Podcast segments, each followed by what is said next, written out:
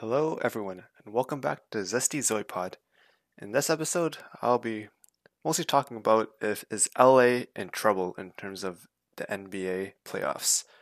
As we already know, um, Game One has just been Game Ones have been completed for both the Clippers and the Lakers, and both the Los Angeles teams took decent, a double digit around double digit ish L's, which is quite concerning considering a lot of people put both of these teams pretty much the top of the Western Conference for pretty much this whole year so far.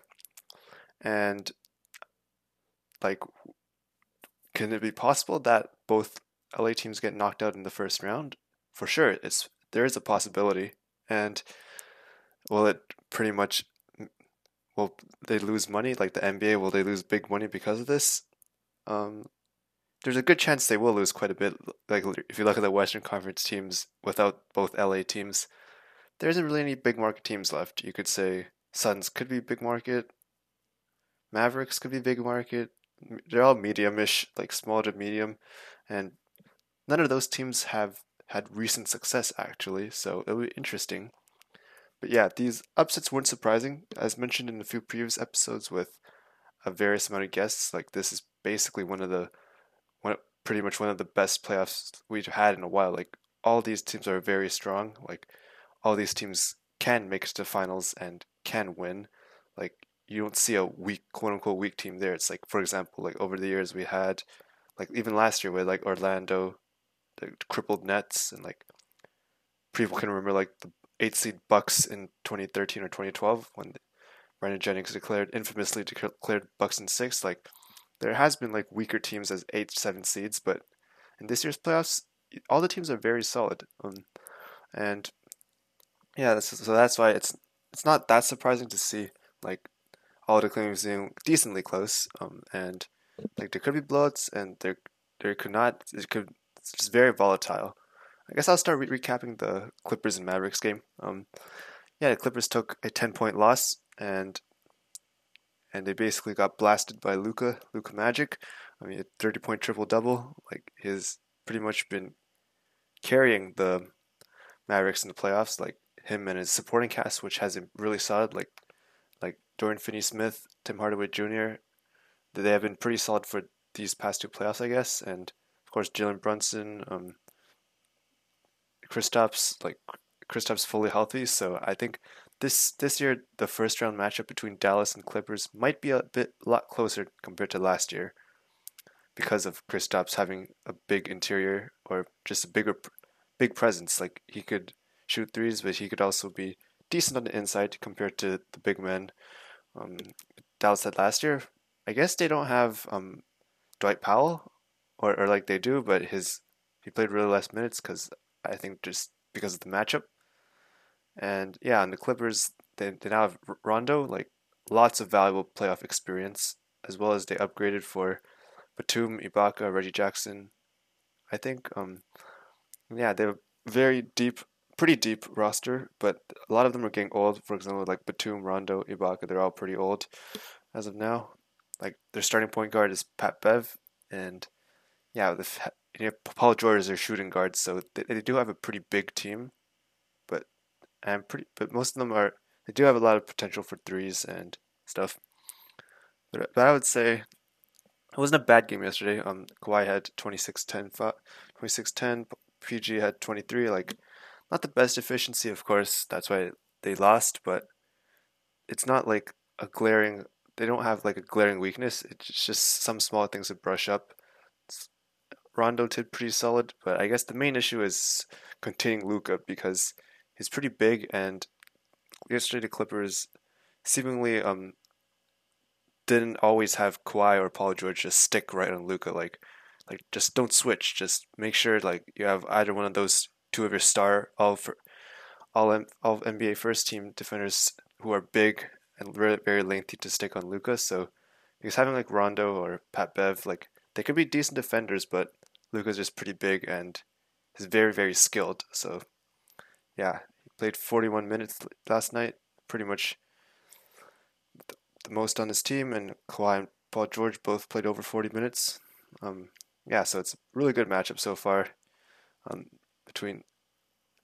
And I I don't think the Clippers are in trouble actually. Like the Clippers did lose quite a few games last year when Paul George went pretty much AWOL. Um,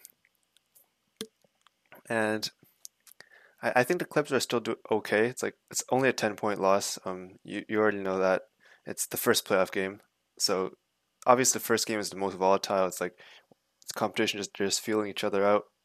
Um, pause. Um, and yeah, they're just trying to solidify. I guess see their best rotations, best matchups on the floor.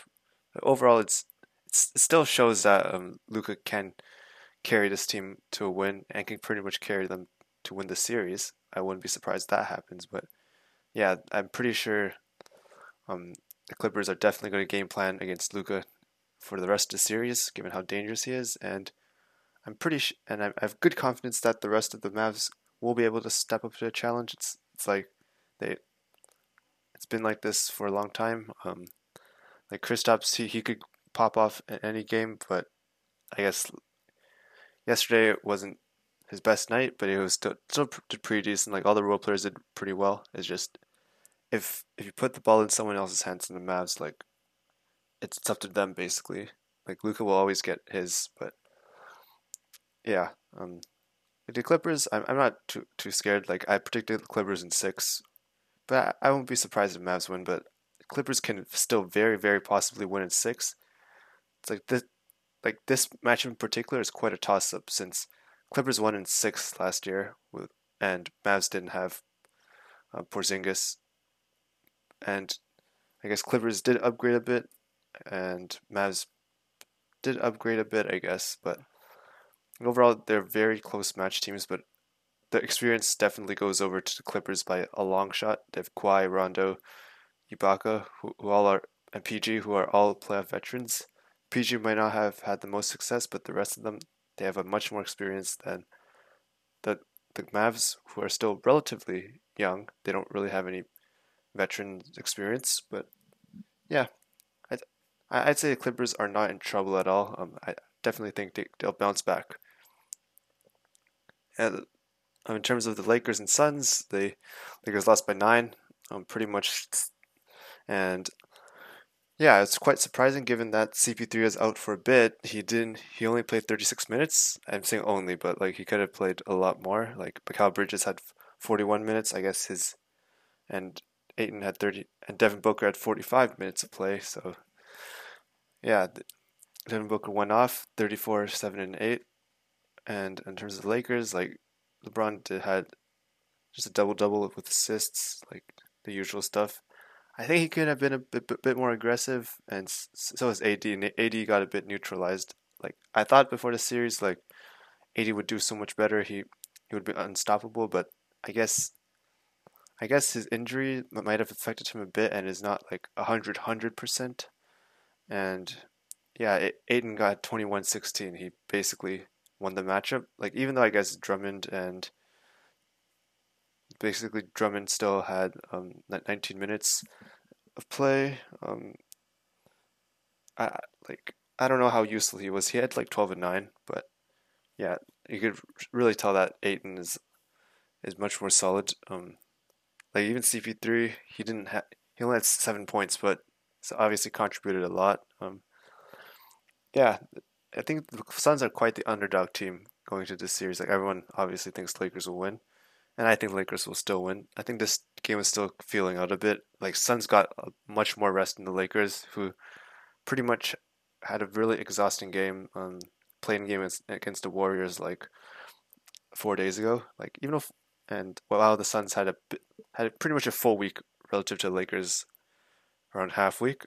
It's, it's like yeah, last game like AD had forty two minutes, LeBron thirty five. Uh, not too much actually, but yeah, you know what I'm saying. Like Suns had much more time to game plan, um, much more time to make sure make sure all their plays are working, finalize stuff. But yeah, with CP3, he could carry teams a lot, and yeah, it's quite the upset for for game one. But just a reminder um, about how, basically how the Lakers have lost a few game ones last year as well. Remember the very first playoff game against the eight seed bubble Blazers with the bubble MVP Lillard. Like a lot of people were counting them. A lot of people were counting out the, I guess the Blazers, and they they won the first game, and everyone was overreacting. So I don't think we should overreact. It's just the first game. Even though CP3 could have played more, um, he he you could say is a bit hobbled now. Is not hundred percent. You could say that, but I'm pretty sure LeBron and AD will definitely bounce back. Those these those these games. This game was like even worse than the Warriors one, and that one was really bad. Like the Lakers had like basically the best net defense, best defense in the league, I think, and it held the Suns to 99 points, which was solid. Um, the Lakers only had 90 though, so yeah, gotta give credit, some credit to the Suns team, but I'm pretty sure LeBron and AD will definitely. They're just feeling out the because Phoenix is much more different than the Warriors in terms of their play style. Like Chris Paul, pure point guard. Devin Booker is like solid all around shooting guard compared to basically just Curry carrying the Curry just straight carrying the the Warriors and like pretty much threes all over the place. Ayton much bigger paint presence compared to I guess Draymond or whoever they had at the five like a few days ago. So yeah, it's a much different play style compared to the Warriors. So I'm there's still some adjustment needed. Um, uh, yeah. Overall, I'd say it's, it's it's I don't think people should overreact. Um, it's still gonna be a close matchup for sure. Mm. Yeah, it's a close matchup, but I think the Lakers should definitely win in five. That's what I predicted, and yeah, I'm not too worried about this game. Um, just a solid game one. Phoenix won by nine. It's not that much, and yeah, I'm pretty sure LeBron and AD will def. If either one of them go went up, did a lot better this game, especially if AD did a lot better this, like did it produce his usual numbers, like it it would be a win for the Lakers, but it's just an off game, so I'm not too worried about it. So overall, um, yeah, the Lakers and Clippers are not in trouble at all. It's just game one. We shouldn't overreact, but if it's something to say, it's like we shouldn't over underestimate the Mavs and the Suns. Like both of them, like people say the Clippers tanked for the Mavericks, so because I guess they're much more comfortable playing against them, which makes sense. And I guess people are writing off the Suns since kind of a fluke two seed, um, and they're against the Lakers. But yeah, I'm pretty sure, pretty sure that this playoffs will still draw big, big money, big big audience, like because I know definitely at least one of the Lakers or Clippers will advance, uh, and I won't be. And I'm pretty much I can put money down that both of them will, since they both have superstars who have have gotten it done before. In terms of other matchups, um, not really too interesting. Not really a big deal. Like Heat and Bucks, you anticipate a close match, uh, match, so it's not really a big deal. Um, you expect a, a Nets win, yeah, um, not a twenty point win like I like I think every game will be. Mostly because I guess um, the, the chemistry can still go up. It's like like the the big three all did really well. It's just I know I know they have much more better potential than that. Um, Trailblazers kind of whooped the Nuggets a bit. Um, yeah, it's like Dame like all their whole team went off, but gotta know that um they don't have Jamal Murray, and yeah, they both still have Nuggets still has a solid lineup, but overall, it's I'd say the Blazers. Yeah, I just say they have a big advantage because Jamal Murray isn't there, and you know like the forty point performances he had last year, like his, he he was insane, and he was a big factor to how he went to the conference finals, conference finals or second round.